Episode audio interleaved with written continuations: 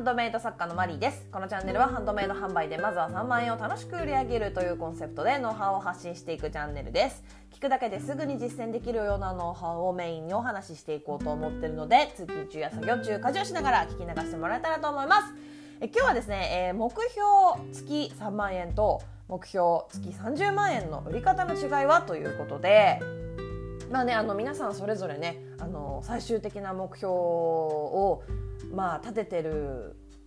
ありますよね皆さんね。月にこのぐらい売り上げ立てられるようになりたいなっていうのがあると思うんですけどそれについてねちょっと売り方の違いノウハウの違いっていうのはあるのかっていうところをお話ししようかなと思います、えー、その前に、えー、お知らせです、えー、ハンドメイド販売検索対策講座、え、講座。でございます。こちらですね再配信させていただこうと思います。あのご希望をあのちょこちょこいただいておりましてありがとうございます。で、えー、配信期間なんですが12月9日金曜日から、えー、1月8日、えー、来年の2023年1月8日日曜日までの、えー、再配信となります。でこちらはですね、えー、まだ、えっと、ごさご視聴窓口とかはオープンしていないので、えー、と12月9日金曜日の午前中にオープンする形になります、えー、と場所はいつもと一緒でポントの方に窓口の方を設けさせていただきます、え、こちらですね、えー、ほっといても勝手に集客してくれる販売ページにするために重要な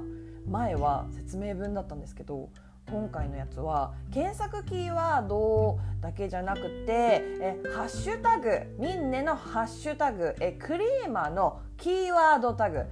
ここすごい大事なんですね。ここ本当に大事なんですね。あのどちらかというと前回やった説明文の方は内部検索対策、えー、今回のやつはですね外部ですね。主に外部からの流入を即す内容になってます。えっと、これね適当じゃダメなんですよ。このミンネのハッシュタグね5つ選定できるじゃないですか。あれマジで重要です。あとクリーマのキーワードタグもですね。あのミンネでは弱いんだけどクリーマのキーワードタグの方では強いっていう作品のカテゴリーがいくつもあります。なのでこれどちらもね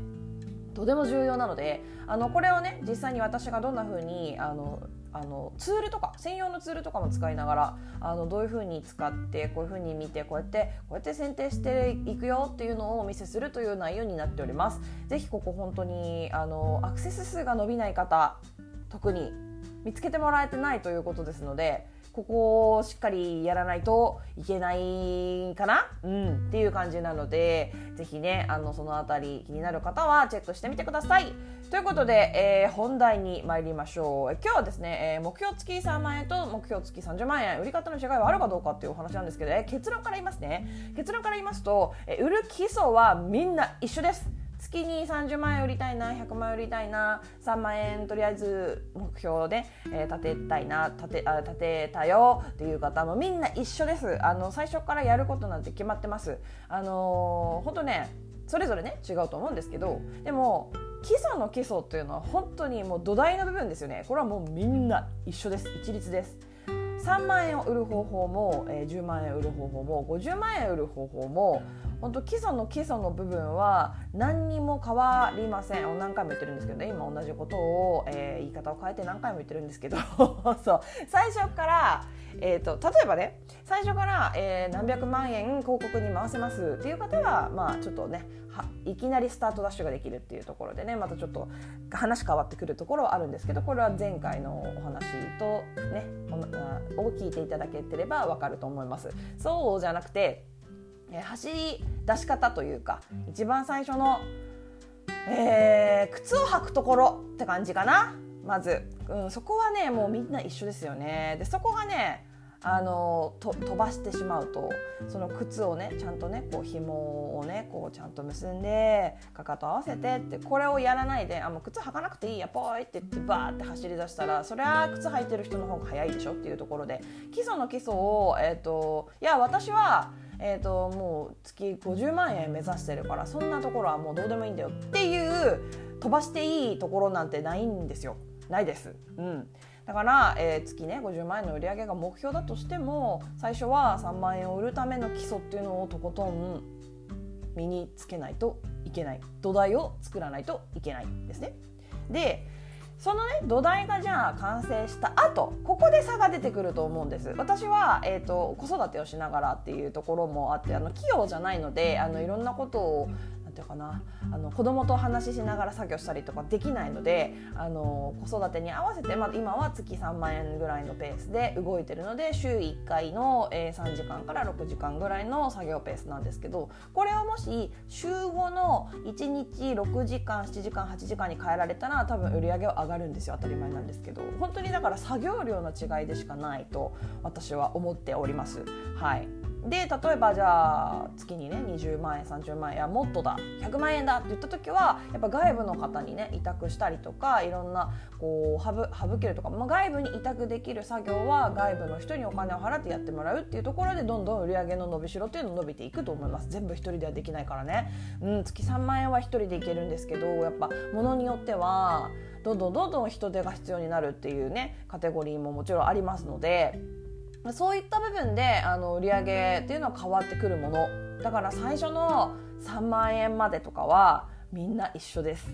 やることは一緒。何にも変わりはありません。違いはありません。この辺でね焦ってしまって。だから目標設定の話もちょっとこれあの今日の本題とはちょっとそれるところかもしれないんですけどあの目標設定も気をつけた方がよくてあのいきなり初心者さんハンドメイド販売始めたばかりの初心者さんがよし月に30万頑張ろうっていうところをスタート地点に置いてしまうと絶対に心折れるんですよ。だって最初売れないですからね。もう月30万円どころか月に3000円もいかない。こんなことが多分続くっていう作家さんの方が多いです。やっぱりあの検索対策をねいくら必死にやろうともあの表示がね上位になっていくのってじわじわなので急にガーンとは上がらないんですよ。広告に何百万とか投資してしかもその広告のやり方もめちゃくちゃ上手。SEO 対策完璧です。私マーケティングやってました。みたいな人じゃないとあのいきなりバイーンって上がることはないんですね。そうなので最初はね本当ねこれは本当に初心者さんにおすすめしたいのは最初は5,000円目標5,000円ぐらいからやってった方がいいと思います。あの本当に遠くにゴールを設定してしまうと折れますから本当に月5,000円でも売れなくて落ち込んじゃうっていうパターンももちろんありますよだからちょっとずつちょっとずつだから売り上げを標にしなくてもいいかもしれないまずは私は自分のブランドページに30個作品を、えー、掲載するぞと30個新作を出すぞっていうのがあの目標でもいいと思うんですよ最初は。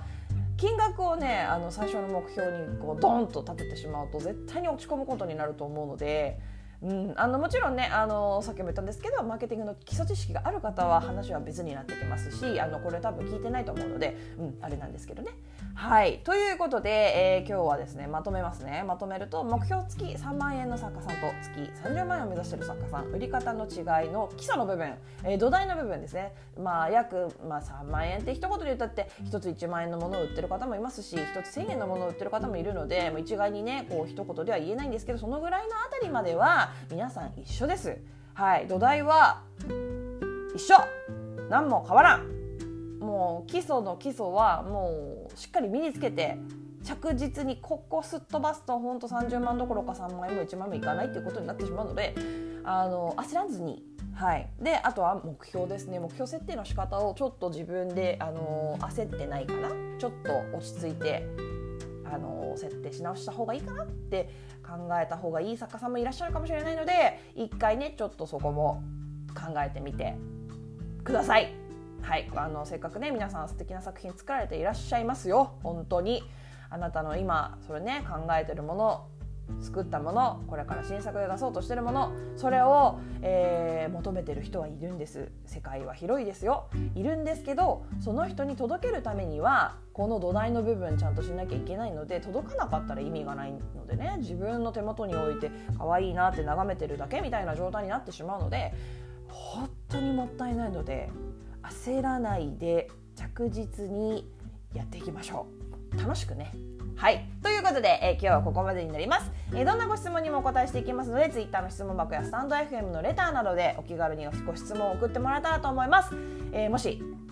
たね聞いてもらいたいなと聞いてみたいなと 思っていただけましたらフォローやいいね YouTube でしたらグッドボタンチャンネル登録をしてもらえると励みになります。スタンド FM の方では大きな声では言えないお話をする月額1000円のメンバーシップ配信もしております。もしも突っ込んだ話が聞きたいという場合はぜひ遊びに来てください、入大会自由です。適当に入ってきてあの適当にアムヤーメ P で大丈夫ですのでぜひはいということで以上お聞きいただきありがとうございました。ではまた次回お会いしましょう。さようなら。